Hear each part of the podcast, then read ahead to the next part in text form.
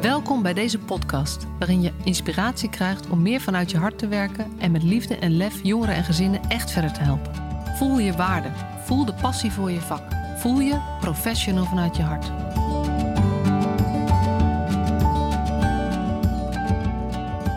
We zitten er weer klaar voor een nieuwe aflevering van de Professional vanuit je hart podcast. En vandaag is Nina Blom mijn gast. Zij is auteur van Je bent een verschrikkelijk kind. Uh, een ontzettend indrukwekkend, aangrijpend boek over haar ervaringen bij, uh, uh, met Münchhausen by proxy. Ja. en Münchhausen by proxy is dat een ouder een kind ziek maakt. en nou ja, daar, daar, wil ik niet te veel over zeggen, want daar weet Nina natuurlijk alles van. En ik, ben, ik heb ontzettend veel zin in dit gesprek. welkom Nina. Ja, dankjewel Marcia. Wat fijn dat ik hier mag zijn. Ja, heel, heel erg leuk. Ja. ja.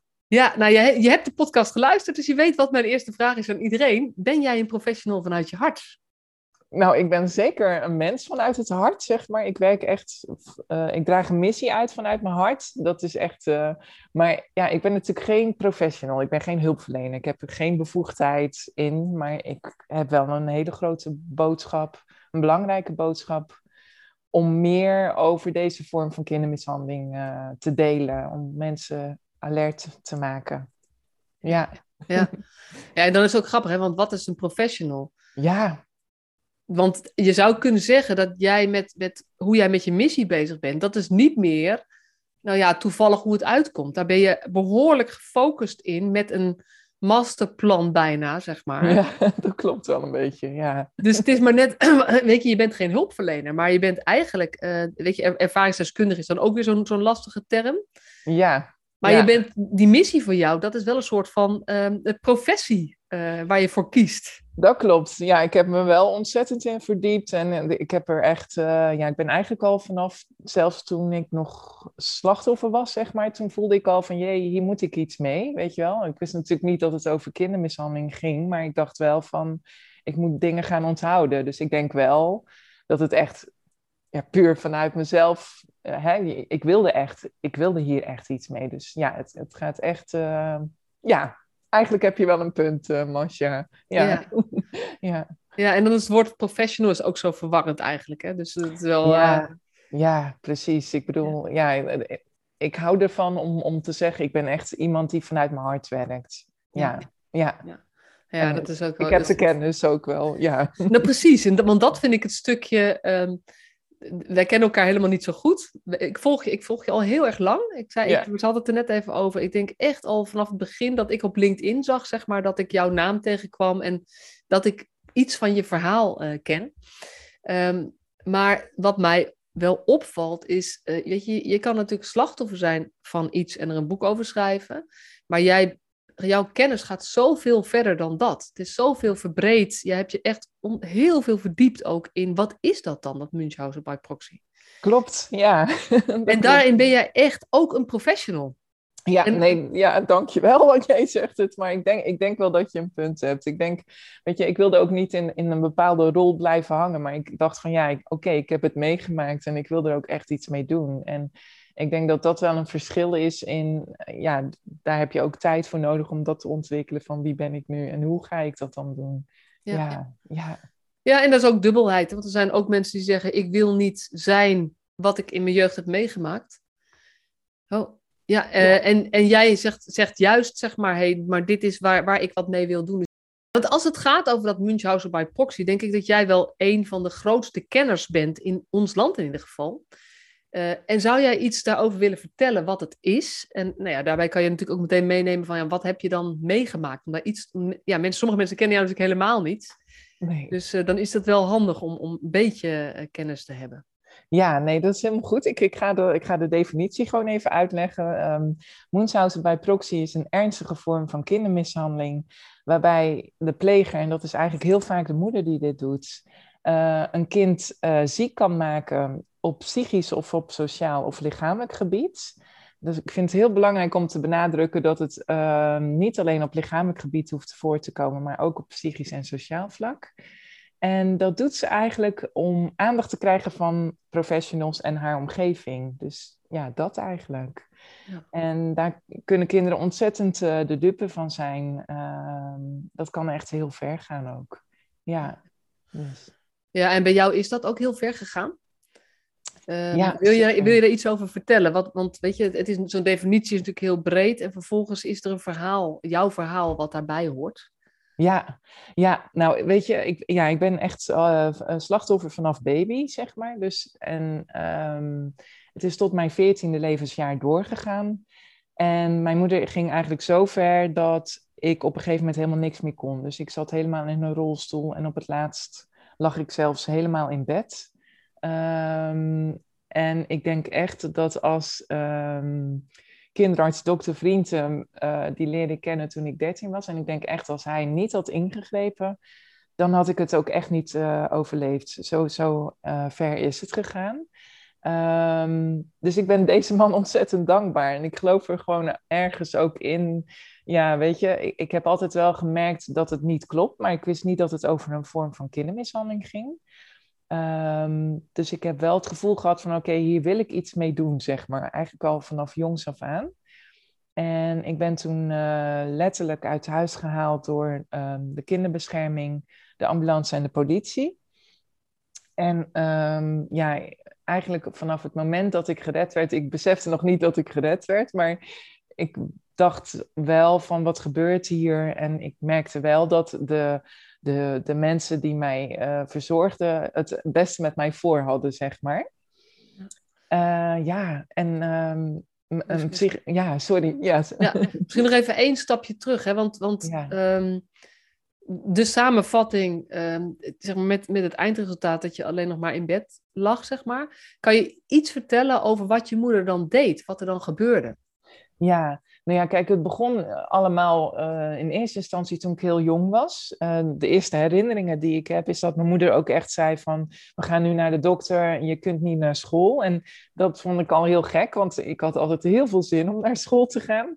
En ze zei ook altijd van, ja, je hebt nu buikpijn en we gaan naar de dokter. Maar ik dacht altijd van, is dat echt zo, weet je? Dus ik, ik, voelde wel van, er is iets raars of zo, of er is iets geks. Maar ja, je gaat toch ook wel vanuit dat, dat je moeder, wat die zegt, dat dat waar is eigenlijk. Of dat dat zo klopt. Maar er was iets geks eigenlijk. Dus de doktersbezoeken uh, gingen eigenlijk al vanaf jongs af aan al uh, van start.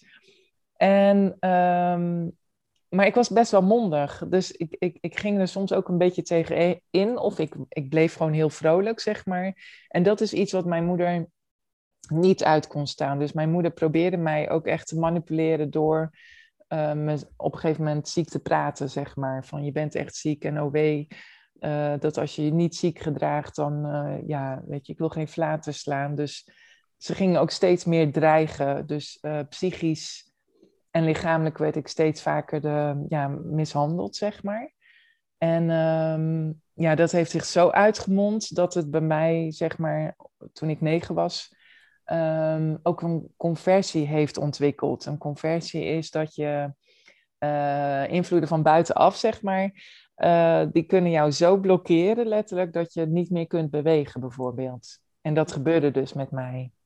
Dus ja, ja dat is even kort mijn verhaal, zeg maar. Ja, precies. Conversie betekent, uh, dat kan bijvoorbeeld een hele traumatische ervaring zijn, of een traumatische situatie waarin je zit, waardoor er letterlijk iets blokkeert wat te ingewikkeld is, waardoor je niet meer kunt lopen. Of waardoor je plotseling neervalt. Dat kan, het kan allerlei vormen hebben. Ja, zeker. Ja. ja. En, um, en jouw moeder, uh, die nam jou natuurlijk mee naar de dokter. Mm -hmm. Maar ze, ze deed ook zelf dingen om je ziek te maken. Ja, klopt. Ja. En ja, in eerste instantie, kijk, eh, dat had ik eigenlijk niet door als kind. Maar uh, ze gaf me op een gegeven moment. Kijk, op mijn negen is het heel ver gegaan dat mijn moeder begon met zwachtelen. Dus mijn ledematen werden helemaal ingezwachteld. Uh, ik, moest niet, ik mocht niet meer lopen. Dus ja, dan word je natuurlijk ook heel slap, zeg maar, je spieren. En mijn moeder gaf me ook medicatie, dus pijnstillers, spierverslappers uh, slaapmedicatie. En dat werd eigenlijk steeds uh, gevaarlijker, gevaarlijker, de medicatie. Um, en ja, hoe moet ik het zeggen? Um, ik kan me nog heel goed herinneren dat um, toen dokter Vriend mij ging redden, zeg maar, En de politie en de, de kinderbescherming en de ambulancebroeders zeg maar, in mijn kamer stonden. Dat mijn moeder ook de doosjes medicatie af moest geven aan de politie. En zo werd er in mijn bloed ook de stoffen, de hoeveelheid stoffen gevonden die uh, mijn moeder mij gaf. En een van de middelen was ook een middel wat in de jaren 70 en 80 als euthanasiemiddel werd uh, uh, gebruikt. Um, Vesparax is dat. Um, ja, weet je, en toen ik dat. Um, ik heb natuurlijk heel veel research gedaan en ik wilde mijn dossiergegevens opvragen tijdens het schrijven van mijn boek. Of, en uh, toen ik dat zo teruglas, dan dacht ik, ja, dit is gewoon echt gebeurd, weet je wel? Dat, ja. ja. ja. want dat is, dat is echt ongelooflijk, hè? Weet je, je, je bent inmiddels, uh, je bent, we, zijn, we zijn een beetje even oud. Ja, dus klopt. het is ook, uh, het is inmiddels natuurlijk lang geleden. Ja. Um, maar hoe is. Ik, ja, ik heb wel duizend vragen. dus het is ook moeilijk. Waar ga je op in? Weet je, een belangrijke vraag is. is um, weet je, je zat natuurlijk. Je, bent, je zat op school. Ja. En hoe kan dit nou, zeg maar. Want dat is toch. Weet je, scholen letten ook op hun leerlingen. En, en hoe, hoe kan dit dat, uh, dat, dat het zo ver heeft kunnen gaan? Ja, nou, ik denk dat, dat ja, deze plegers zijn er gewoon heel erg goed in om uh, te manipuleren, om uh, ook mensen, vooral op school, want daar, daar kun je het natuurlijk heel goed signaleren, net wat je zegt, mensen te overtuigen dat een kind ziek is. En ja, waarom zou je een moeder niet geloven, weet je? En, en ik denk, juist in de jaren 70 en 80 waarin ik ben opgegroeid, ja, die naam bestond eigenlijk nog maar net. Sterker nog, in 1978, uh, 1978 werd er pas een naam gegeven aan deze vorm van kindermishandeling. Ja. Tussen 1977 en 78 moet ik zeggen, door Sir Roy uh, Meadows. Um, en ja, weet je, dus ik, ik kan me voorstellen dat, dat mensen dat ook niet wisten dat dit bestond. Misschien dat ze wel een onderbuikgevoel hadden of uh, en misschien is dat in het huidige leven nog steeds zo, hè, dat je een onderbuikgevoel hebt van, goh, wat is dit gek? Of, um, dus ja, ik werd gewoon heel veel thuis gehouden. Dat, dat is eigenlijk, ik werd steeds vaker thuis gehouden. Zo moet ik het eigenlijk zeggen. Ja. ja. Ja. en het was natuurlijk ook wel een andere tijd waarin we nog minder dan nu um, een soort van bewustzijn hebben van, hé, hey, wij, wij, wij moeten de kinderen ook in de gaten houden of, of het wel goed met ze gaat. Ja, ja, dat denk ik ook. En ja, weet je, um, ik herinner me ook dat ik op een gegeven moment echt helemaal niet meer naar school kwam. Dus er was ook helemaal geen contact meer. En ik denk, ja, um, ja nu zeg maar geef ik ook mee. Uh, en ik vind het ook heel belangrijk om de lezingen die ik meegeef, dat ik niet met verwijt uh, praat, zeg maar. Maar dat ik juist meegeef wat ik heb gemist. En dat mensen daar weer van kunnen leren. Ja. En wat heb je gemist? Uh, contact. Uh, uh, dat mensen dan bijvoorbeeld van school ook wat vaker thuis bijvoorbeeld kwamen. Van, goh, hoe is het? Goh, Nina, hoe is het? Of, um, maar ja, ik denk dat mijn moeder was daar ook heel goed om dat af te houden. Maar ik denk, dat, ja, ik heb, ik heb dat echt heel erg gemist, zeg maar. Ik heb sowieso school gemist, maar het contact eigenlijk, ja. Maar dan probeer ik me even te verplaatsen, ook in het nu. Hè? In een, mm-hmm. uh, want hoe oud was je, zeg maar, dat, dit, deze herinnering van dat missen, dat, hoe oud was je toen ongeveer? Dat je denkt, van toen begon dat te spelen? Nou ja, weet je, ik, ik, uh, toen ik heel klein was, als, als kleuter, zeg maar, heb ik al vaak dat ik een, een week of een, twee weken achter elkaar niet naar school mocht. En ja, dat vond ik al heel erg, zeg maar. En ik, ik heb ook een hele lieve, ik had, ik had een hele lieve kleuterjuffrouw, waar ik nog steeds contact mee heb, wat ik echt heel erg leuk vind. En uh, ja, weet je, um, die was ontzettend lief voor mij. Dus ja, naar school gaan was voor mij gewoon een feestje. En, en, en elke keer als moeder mij dan thuis hield, ja, dan miste ik dat gewoon heel erg. Maar ik kon het ook niet verwoorden. Ik, ik denk ook niet dat ik daar heel veel over durfde te zeggen, omdat ik ook geïnstrueerd werd door mijn moeder. Dus ja, weet je. Uh, ja. Maar het gewoon alleen al op school zijn, zo'n lieve juffrouw die de, nou ja, weet je, echt fantastisch lief mens. Um, en ja, ik vond het al, ik vond het wel heel erg dat het steeds erger werd. En dat, dat er dus niet gezien werd dat er niks met mij aan de hand was. Maar dat er iets speelde wat niet goed was in de thuissituatie. Dus ja, en dat is iets waar ik um, ja, veel over vertel, ook in, mijn, uh, in de lezingen en de voorlichting die ik geef. Ja, ja. ja het is natuurlijk moeilijk ook voor een, voor een buitenstaander Weet je, als een moeder zich gewoon heel erg bezorgd maakt en heel erg betrokken is, want dat, dat was jouw moeder natuurlijk, en zeker naar de buitenwereld, ziet het er als een, neem ik aan, als een hele warme, betrokken moeder die, die het beste wil voor haar kind. Mhm. Ehm, en die, zeg maar, dat kind thuis houdt, zeg maar. Want ja, weet je, er is veel aan de hand en we zijn op zoek naar, naar wat er aan de hand Weet je, ik, ik probeer een beetje uh, hoe het misschien is. En je ziet het kind niet of het kind zegt niet van, uh, maar eigenlijk ben ik niet ziek en ik wil naar school tegen de ja. leerkracht. Hoe kan je dat dan weten? Wat, wat zijn er dingen die je kan weten? Of is dit gewoon zo onzichtbaar en moeilijk dat je altijd moet zorgen dat je contact hebt met het kind? Ja, ik denk, het is vooral heel erg verborgen. En ik denk vooral dat er veel signalen zijn waar we op kunnen letten, zeg maar. Uh, zodat we eerder kunnen uh, zien merken dat feitelijk, zeg maar, als je alle feiten een beetje bij elkaar optelt, wanneer gaat het nou over moensausen bij proxy? Het feit dat uh, mensen nog niet eens vaak weten dat dit bestaat, is al um, een belangrijke missie voor mij om daarmee bezig te zijn. Maar ik denk vooral, want jij zegt net van, hè, het, het zullen vast hele bezorgde moeders heel, heel betrokken zijn. En, en, daar zit al een dingetje, zeg maar. Het, het, ze doen vaak alsof ze heel betrokken zijn. En um, daarin vertel ik heel veel over de kenmerken. Van hoe ga je dan op een gegeven moment merken dat het eigenlijk helemaal niet zo'n uh, bezorgde, lieve, betrokken moeder is. En, uh, en hoe merk je dat dan bijvoorbeeld? Ja, e-, een van de dingen is dat um, uh, ja, echt hele lieve, bezorgde moeders die echt, stel dat een kind echt ziek is, dan, dan kun je echt zien dat die affiniteit met haar kind heeft, zeg maar. Um, en deze moeders het, daar, daar zit iets heel afstandelijks in eigenlijk. Want die moeders, ja, die hebben niet heel veel, die, die tonen ook niet heel veel liefde naar hun kind. Het is meer gewoon, uh, ja, hoe moet ik het zeggen? Er zit gewoon echt iets achter. Ik, ik vind dat heel moeilijk om nu zo even 1, 2, 3, uh, daar kan ik eigenlijk een hele middag over praten, over die kenmerken. Maar uh, ja, weet je, de, daar zit echt iets achter. Ja. Um, en dat is invoelbaar. Dat kun je op een gegeven moment... Ja ja, bijna voelen, zeg maar. Ja, ja maar dat betekent dus. Um, weet je, mijn hele missie gaat over laat je hart meer toe. Ja. Um, om iets te kunnen betekenen voor een ander, maar ook omdat als. Um, ik heb toen ik zelf in die hulpverlening werkte, ja. werkte ik soms met, met meiden die, nou ja, met wie het ingewikkeld werken was. En die hebben dan de diagnose, diagnose borderline. Ja. Even los van wat ik, wat, wat ik een hele ingewikkelde diagnose vind. Want wat zegt dat eigenlijk? Maar wat mij toen wel heel erg geholpen heeft, is um, een uh, gesprek met een SPV'er, sociaal psychiatrisch verpleegkundige. Ja. Want ik zei tegen haar van, hoe weet ik nou wanneer, zeg maar, wat is nou gedrag en dat, echt, dat ik me echt zorgen moet maken om iemand. Of dat er echt iets geks... En toen zei ze, als jij zelf, weet je, redelijk normaal um, uh, in elkaar zit, dus niet psychiatrisch ziek bent, ja. dan uh, voel je het.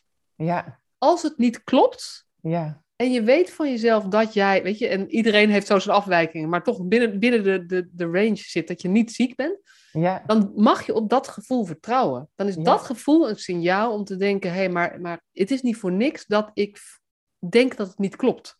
Zeker, zeker. En weet je, en daar heb ik ook hele mooie interactieve gesprekken over tijdens de lezingen, zeg maar. Omdat uh, de dingen die niet kloppen zijn bijvoorbeeld dat als het kind gescheiden is van de moeder, zie je dat het kind eigenlijk helemaal niet zo ziek is, weet je wel? Zoals de moeder beweert, bijvoorbeeld. En uh, dat zijn wel signalen die je heel serieus mag nemen. Dus, dus daarin mag je je gevoel wel heel erg uh, vertrouwen. Ja, ja. Heel, heel mooi dat je dat zegt. Ja. ja. Ja, en het vraagt ook, ik, dat professional vanuit je hart gaat voor mij echt over die twee dingen. Het gaat over dat je alleen maar als je als mens uitreikt, kun je connectie maken met de ander. Maar het gaat ja. ook over dat we zo ongelooflijk veel informatie krijgen uh, op, dat, op dat, dat gevoelslevel of zo, zeg maar. En waar we meer gebruik van zouden mogen maken. En dan wel met dat we niet meteen dat gevoel volgen. Dus je moet wel een soort professionele blik erover laten gaan. Hé, hey, maar waarom voel ik dit? En want, want dat is altijd gebaseerd op dingen die gebeuren of die je ziet. Zeker, zeker. En, en je, natuurlijk moeten we ook voorzichtig zijn, Masha, dat je niet te ja. snel met een oordeel komt. Ja. Maar als je, als je gewoon de feiten, zeg maar, ziet gebeuren, wat je net zegt, ja, hou het in de gaten, overleg ook eens met een andere collega van, zie je dat nou ook? Ja. Heb, heb, jij ook dat gevoel? En Ja. weet je, en daar, ja, ik, ik vind het gewoon heel mooi om daarover te vertellen en om, um, ja, soms ook wel confronterend, want dan zit je in een zaal en dan zie je gewoon de emotie bij de mensen binnenkomen. En um, dan vraag ik ook, wat, wat, gaat het met je? Of vertel eens. En dan, dan hoor je ook altijd uit het publiek van, ja, ik zie gewoon allemaal kinderen voorbij komen. En dan denk ik, ja, weet je, daar, daar, dat is heel erg en verdrietig, maar je wist het toen niet en nu weet je misschien wat meer. Waardoor je er weer wat meer mee kunt doen voor een volgende keer, weet je wel. Ja. Ja. ja, en eigenlijk gaat dit, weet je, Münchhausen bij proxy is natuurlijk een hele ernstige, een hele moeilijk te herkennen vorm van kindermishandeling. Ja. Maar dit gaat eigenlijk ook over alle vormen van kindermishandeling. Zeker. Ja. Dus dat is ook, weet je, jouw missie is natuurlijk juist om Münchhausen bij proxy uh, bekender te maken. Ja. Maar het gaat ook over uh, seksueel misbruik binnen een gezin. Het gaat ook over emotionele mishandeling. Wat wat je ook alleen maar kunt herkennen vaak als je op de signalen let die niet. Er is bijna geen kind die naar je toe komt en zegt van goh, ik heb een probleem. En eh, ik word namelijk thuis seksueel misbruikt. Nee. Dus je zult andere dingen moeten, op andere dingen moeten letten. Ja. En, en die gevoeligheid daarvoor is, is gewoon uh, ja, een soort van voorwaarde, denk ik, als je werkt met kinderen. En om het breder te trekken, ook als je werkt met ouderen. Want ouderenmishandeling, dat, ja, dat is voor, voor mij een wat onbekender terrein. Mhm. Maar daar gebeurt dat natuurlijk ook. Dus dat is, uh, ja. Um, als het over Munchausen by proxy gaat, het is niet iets wat veel voorkomt. Ja, nou ja, ik denk wel dat, uh, tenminste, en daar kan ik een beetje toelichten. Ik denk wel dat we uh, dat denken vooral. En ik denk ook dat het niet heel vaak voorkomt, misschien. Maar ik denk toch dat er een topje van de ijsberg is. Want elke keer toch, als ik weer in de media kom, uh, dan merk ik weer hoeveel overlevers, zeg maar, die dit ook hebben meegemaakt, ja, heel zachtjes aan reacties geven of mij toch benaderen of die mij ook al heel lang volgen en, en dan nu ineens het, het lef voelen om, om ook iets te gaan doen in de verwerking, weet je. Dus ik denk wel dat het niet vaak voorkomt, maar hoe precies uh, weet ik niet. Ik weet van Veilig Thuis, de cijfers zijn ongeveer 100 meldingen uh, per jaar. En deze zijn van 2016. En dan moet nog onderzocht worden hoeveel daadwerkelijk over Munchausen bij proxy gaan. Um, uh, en daar is niet echt een beeld van, moet je eerlijk zeggen. Dus nee, ik denk wel dat er nog heel veel verborgen kinderen zijn, als ik, ja, als ik eerlijk ben, als ik dat al zo zie en, en ja. merk aan uh, ja, dat het toch wel leeft eigenlijk, weet je wel. En ik denk ook, Masha, dat er ook heel veel raakvlakken zijn met andere vormen van mm. kindermishandeling. Dus narcistische mishandeling, uh, psychisch, uh, lichamelijk. Uh, ja, en inderdaad toch ook, ja, weet je wel, het is ook heel erg grensoverschrijdend. bijvoorbeeld op, op seksueel gebied, weet je wel. onderzoeken die gedaan worden op intieme plekken. Dus er zit gewoon heel, heel veel raakvlakken ook. Ja. ja. Ja, dat zat ik zelf ook te denken. Dat eigenlijk is um, het eerste wat je ziet, is dat er, uh, dat er mishandeling plaatsvindt. En eigenlijk is Münchhausen by proxy is de verklaring. Zeg maar, dat is, dat is hoe, wat is er aan de hand, zeg maar. Maar de, mhm. de mishandeling wordt bijna eerder nog zichtbaar. Dat je merkt dat hey, dat kind, dat, dat, dat klopt niet wat daar gebeurt. En dan weet je nog niet dat het uh, niet alleen onmacht is van deze ouder, maar dat deze ouder um, uh, nou ja, echt bewust nou ja, onbewust vaak, maar dingen inzet mhm. om te zorgen dat dat kind ziek wordt. Ja, ja, precies. En ja, het is ook gewoon heel ingewikkeld, omdat een van de uh, signalen of de kenmerken is ook dat die moeders, ik noem even voor het gemak moeders, plegers, uh, het uh, pathologisch liegen. Dus ze geloven ook echt in hun eigen leugen. Ze geloven ook echt dat ze daadwerkelijk die moeder zijn die ja. alles voor hun kind over heeft om goed voor haar of hem te zorgen. Ja maar ze zijn toch wel heel wel overwogen. Weten ze wel waar ze mee bezig zijn. Alleen ze maken leugen op leugen, waardoor ze. Ja, ja weet je wel, waardoor het zo ingewikkeld uh, gaat worden. Ja. ja. Ja, want dit kan je alleen maar, denk ik, officieel vaststellen als de oude psychiatrisch onderzocht is. Ja, en dat is natuurlijk heel erg lastig, want die zullen het vaak niet erkennen. Dus, dat, dus dat, dat maakt het gewoon heel lastig. En ik denk, ja, weet je, uh, in de VS heb je vaak verborgen camera's waarin je al het bewijs kunt zien tot hoe ver die moeders kunnen gaan.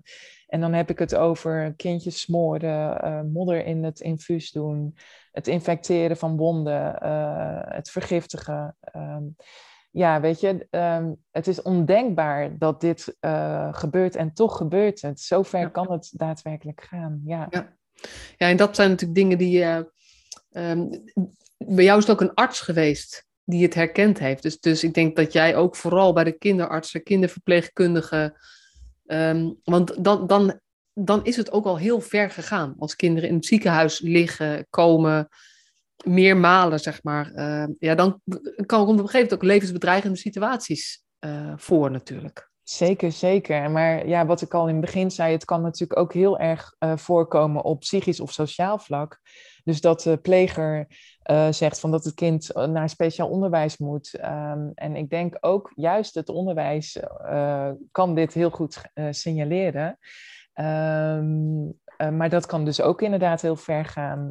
dat kinderen medicatie moeten gebruiken voor bijvoorbeeld een persoonlijkheidsstoornis, voor autisme, voor wat dan ook, weet je. Dus het, het, het, het kan, sowieso is het een hele gevaarlijke vorm van kindermishandeling, ja. Ja, want het is ook, um, ik vind het soms wel eens lastig. Ik heb natuurlijk ook gewoon zelf in de praktijk gewerkt. En je mm -hmm. hebt, um, ja, als ik heel erg chargerend ben, zeg ik wel eens, de uh, mensen met een lagere opleiding komen in de jeugdzorg terecht. En de mensen met een hogere opleiding, de ouders zeg maar, die uh, zijn veel slimmer in het, zeg maar, de problematiek bij het kind leggen. Dus die komen minder bij de jeugd, maar bij de jeugdpsychiatrie terecht. Ja, ja. Um, en daar, ja, dan, dan wordt het natuurlijk lastig, want het is aan, voor een deel is het dan het, het zorgen dat het, uh, weet je, het gaat niet goed met je kind. Dus het, maar het mag niet over jou gaan, om wat Mhm. voor reden dan ook, zeg maar. Mhm. Um, en hoe doorzie je dat en wat is daarvoor nodig? Dat is natuurlijk best wel moeilijk. En dan heb je nog, nou die Münchhausen bij proxy gaat dus nog een stap verder. Want dan is het niet alleen zorgen dat het niet over jou gaat, maar dan is het ook nog dat kind gebruiken als middel om zelf, nou ja, eigenlijk te krijgen waar je naar op zoek bent. Aandacht. Ja. Um, ik, ja, jij weet misschien meer wat de redenen zijn van deze plegers, wat erin gebeurt. Ja, ja, nou ja, weet je, eh, daar verdiep ik me dus heel erg in. Want je wil ook gewoon weten van hoe kan, hoe kan zoiets ontstaan. En ja, een van mijn grootste dromen is ook om daar meer uh, bekendheid over te krijgen. Omdat het dus heel lastig is om die plegers te onderzoeken, zeg maar. Um, dus ja, ik ben daar heel veel over aan het lezen. En ik heb ook echt even naar mijn eigen moeder gekeken en ook naar andere verhalen. Want ik heb natuurlijk heel veel verdiept in andere verhalen ook. Uh, en het komt er wel vaak op neer dat deze moeders zich dus heel verwaarloosd hebben gevoeld. Of, of zelf mishandeld zijn. Um, of een, een positieve ervaring in een ziekenhuis hebben gekregen. Hè? Uh, 45% van deze plegers ongeveer zijn ook zorgzaam in de in de zorgsector. Dus, um, 45% werkt zelf in de zorgsector. Ja, dat zijn cijfers die ik uh, heb ge ge gelezen. En dan denk ik, ja, weet je, je, weet, ja, je moet ook weer niet te vasthouden aan cijfers. Maar om globaal een beeld te krijgen, ja. is dat natuurlijk zorgelijk. En komt het ook overeen met uh, de contacten die ik heb, zeg maar. Het komt inderdaad heel vaak voor dat die moeders zelf ook uh, verpleegkundigen of artsen of psychiaters, psychologen zijn. Dus en daardoor wordt het eigenlijk nog gevaarlijker als je bedenkt hoeveel um, ze, ze, daarmee kunnen doen. Hè? Met die macht en met, met die middelen, zeg maar, die ze dan uh, tot hun beschikking hebben. Ja. Ja. Dus. ja. ja, want um, nou ja, jij, dat, dat raakte mij vorige keer toen je, toen je dat vertelde. En nu ook weer zegt, ik ben echt gered. Ja, ja. En sterker nog, ja, de, de redder is ook voor mij zo'n inspiratie geweest. Uh, kinderarts, uh, vriend noem ik hem. Ik, ik noem hem ik, we hebben afgesproken om, om uh, de pseudoniemen te gebruiken in de media. Um, hij, ja, hij heeft me echt gered, uh, Masha. Echt, ja. Want, ja. want weet je, jij, jij was ja, continu in beeld van artsen, verpleegkundigen. Weet je, je moeder ging overal met jou naartoe. Ja. En er werd veel aan je ge, nou ja, gerommeld, laten we maar noemen. Ja. Um, en deze kinderarts heeft iets gezien wat anderen niet gezien hebben. Ja, ja, en dat was vrijwel na het eerste contact eigenlijk al. Is, is dat mijn moeder hem op een heel hoog voetstuk had gezet. Ze kwam letterlijk binnen in de kamer van... Oh dokter, ik ben zo blij u te ontmoeten. En ze pakte ook echt een hand van hem vast, zeg maar. En ondertussen draaide ik nog een beetje door in mijn rolstoel. Uh, want ze liet mij gewoon los. En uh, ja, op dat moment dissocieerde ik al heel erg, zeg maar. Want ik zag dat allemaal gebeuren. En ik denk, oh, mijn moeder gaat het weer erger maken. En die gaat weer hele verhalen houden. En deze dokter gaat waarschijnlijk een hele grote hekel aan mij krijgen. Maar niet van dit gebeurde, weet je. Het, het was ineens, um, de dokter probeerde heel veel contact met mij te krijgen, juist. en um, ja, achteraf, ik, ja, ik ben daar zo dankbaar voor, de Masha, hoe hij dat heeft aangepakt, hoe hij weet je, hij heeft het gezien, maar hij, hij is veel verder gegaan dan het zien. Hij heeft daadwerkelijk actie ondernomen om mijn leven te redden. En uh, ik denk dat hij een voorbeeld is voor heel veel. Uh, Want hoe heeft, hoe heeft hij dat gedaan? Wat heeft hij gedaan? Ja, eh, nou weet je, ik heb hem natuurlijk uh, ontmoet, later ook, zeg maar. Want ik, ik had behoefte om met hem in gesprek te gaan. Ik heb heel veel gesprekken met hem gehad, echt uren, uren. En uh, meerdere keren, zeg maar, dat ik naar, naar zijn praktijk toen ging, zeg maar.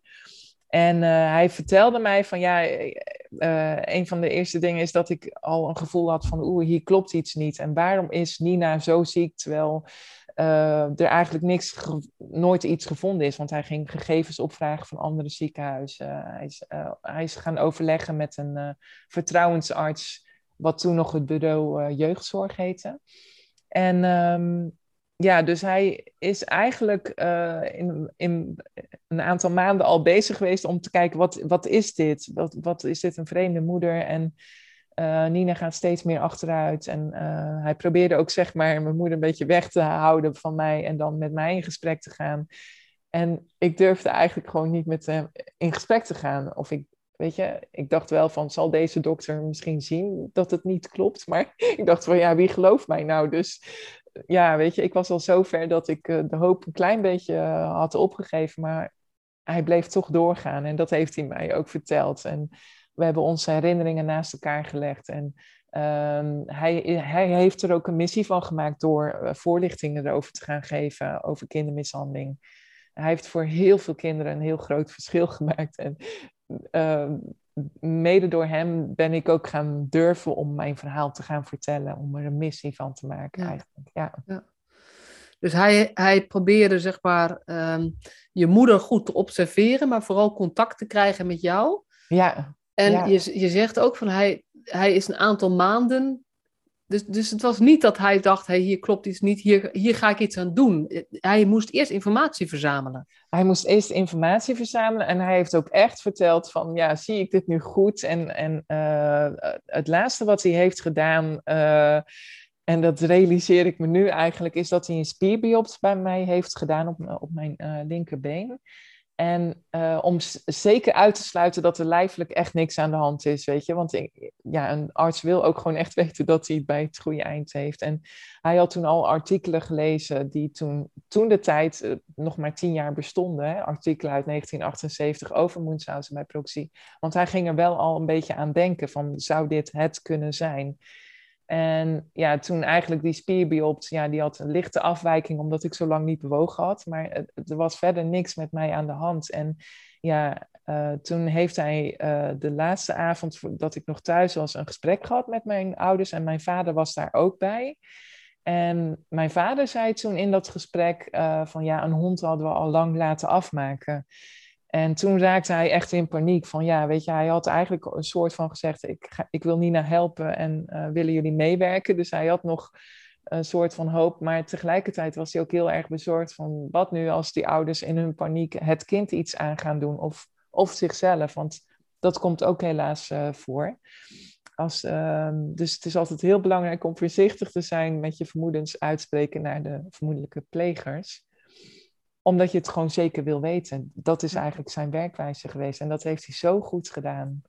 Ja, en, en wat jij, maar als je kijkt naar Münchhausen bij proxy, is eigenlijk dit is een vorm waar je niet te direct moet zijn in je benadering. Want als je dat doet, nemen de risico's, nou ja, niet een klein beetje toe, maar enorm toe. Ja, zeker. Ja. Ja, en dat kan ik letterlijk beamen. Weet je, er zijn natuurlijk heel veel artsen geweest die hebben gezegd van eh, ik denk dat het psychisch is. Uh, en zelfs uh, dokter Vrienden heeft het geprobeerd om bespreekbaar te maken van ja, het zou wel eens kunnen dat het psychisch iets is. En op dat moment werd mijn moeder zo woest dat mijn moeder mij, ja, um, ik wil het gewoon even als voorbeeld geven, zeg maar, wat er dan gebeurt heeft mijn moeder mij vastgebonden in bed en heeft mij echt ja, mijn bovengebit helemaal kapot geslagen. En de voortand, zeg maar. En um, ja, dat was eigenlijk de eerste keer dat ik mijn moeder erop aansprak. Nadat ik al een stukje stand uh, had uitgespuugd van... Wat heb je nu gedaan, weet je wel? En toen zei mijn moeder van... Ja, dat heb ik niet gedaan. Je bent gewoon gevallen. En oh wee als je dit tegen iemand vertelt. En toen zei ze dat nog een keer van, je bent gewoon gevallen, ik kon je niet meer houden tijdens het verzorgen en dat moet jij vertellen en dat is de waarheid. En ja, toen dacht ik echt dat ik gek aan het worden was, weet je, dat... Ja, dus, dus je moet er inderdaad heel erg uitkijken met uh, uh, dingen die je vertelt. Uh, die ja, precies. Want het, het, hetgene waar zij in geloven is zo sterk, dat moet in stand blijven. Mhm. Want eigenlijk is het natuurlijk, het is pathologisch liegen, maar het is ook zo klein en kwetsbaar wat eronder zit. Dat dit bijna, dit is de houvast van het zijn of zo. Dus als je daaraan morrelt, komt iemand in een soort doodsangst of zoiets terecht. En die gaat alles doen om dat beeld van het eigen hoofd overeind te houden. Ja, ja, en dat gaat echt soms heel ver, weet je. En dat, en, en ja, die signalen, zeg maar, die kun je al wel uh, vroegtijdig opmerken. Uh, hè, en, en daar heb ik me gewoon heel erg in verdiept. Niet alleen mijn eigen verhaal, maar ook andere verhalen. En het komt zo overeen. Het is zo, ja, ongelooflijk hoe die plegers op elkaar lijken in het gedrag. Dat is gewoon ongelooflijk. En we moeten ons wel realiseren dat kinderen, elk kind reageert anders op bepaalde situaties. Dus voor kinderen vind ik het anders, zeg maar, qua signalen en kenmerken dan, dan bij de pleger. Dat vind, dat vind ik wel goed en belangrijk om te doen. Ja. Wil je daar misschien, want dat is dus eigenlijk als, als het gaat over bewustzijn vergroten van Münchhausen by proxy, mm wil je eigenlijk niet zozeer meer vertellen over de slachtoffers, omdat dat veel moeilijker te herkennen is, maar eigenlijk de daders, uh, de, de psychisch zieke daders. Ja, ja. Daar, daar zit de herkenning meer in. Ja, klopt. Uh, maar het is wel bij mij zo uitgegroeid of gegroeid, ontwikkeld. Ik weet niet hoe je dat mag zeggen. Maar dat, dat ik dus ook heel veel lotgenootcontact heb. Of mensen die mij benaderen. En uh, we, we ervaren en we hebben natuurlijk wel hetzelfde verdriet en, en worsteling. En, en van alles, weet je. Maar we, de, ja, het ene kind heeft het misschien wel door van het klopt niet. En het andere gelooft dat hij ziek is. En daarin zit, ja. Eh, weet je, het is niet zwart-wit. Er is heel veel grijs en er is heel veel verwarring. Ja. En, en, ik denk, ja, weet je, een van de dingen die ik in de missie nu ook uitdraag is Um, ik ben bijvoorbeeld bezig met een graphic novel, omdat ik uh, geloof, een graphic novel is een, een stripverhaal, een waar gebeurd stripverhaal in een dikke, dikke, dikkere boek, zeg maar, dan een Donald Duck, om het maar even zo te zeggen. Um, omdat ik gewoon geloof dat als kinderen um, bijvoorbeeld er meer over lezen, dat ze zich ook meer, ja, hoe moet je het zeggen?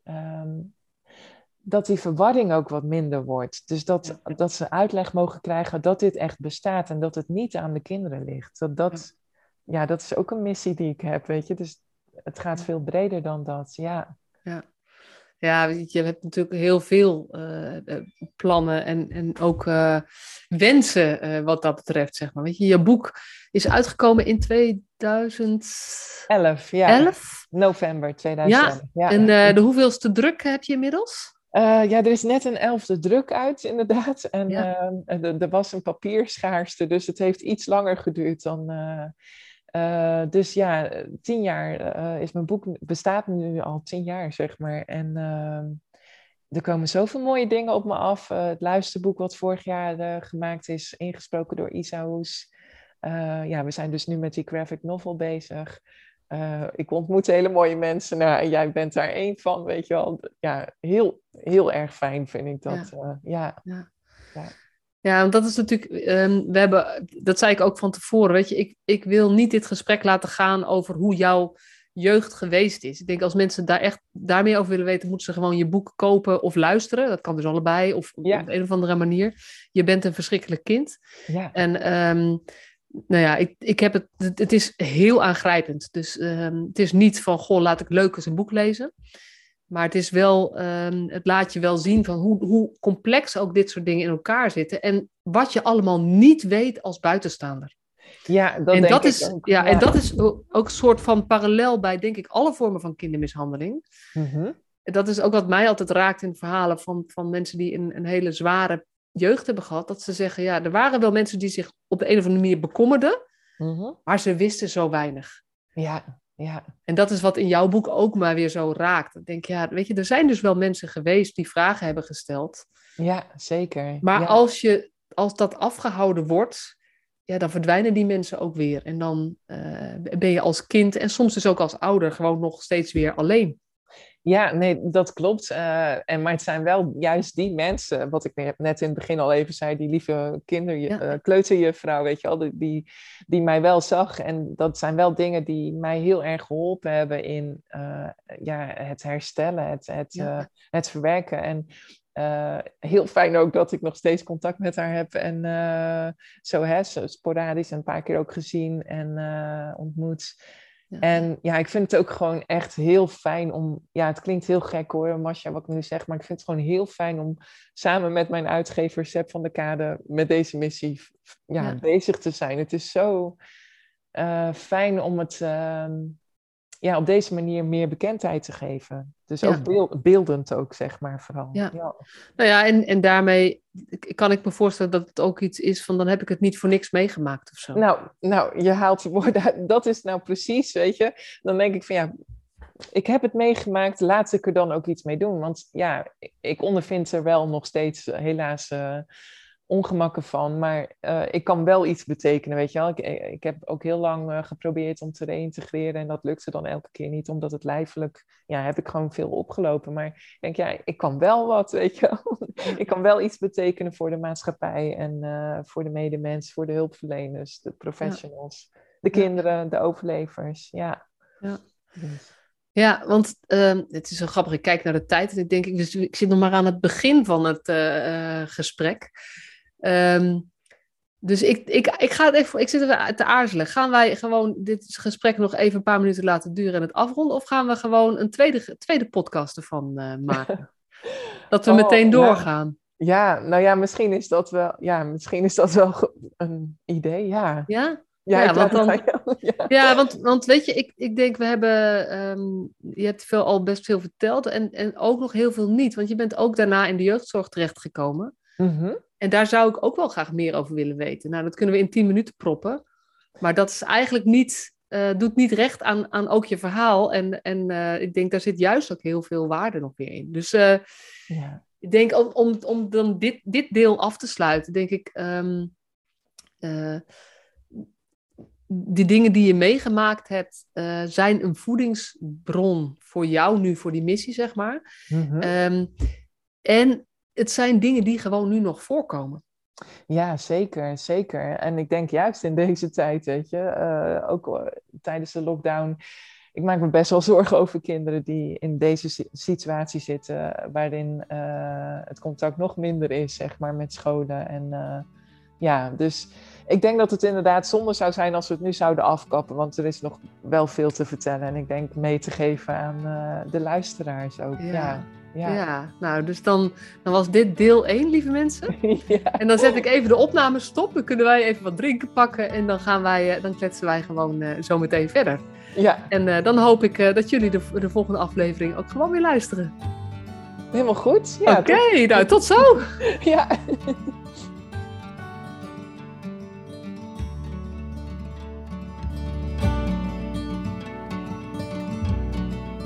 Superleuk dat je weer luisterde naar deze podcast. Dankjewel.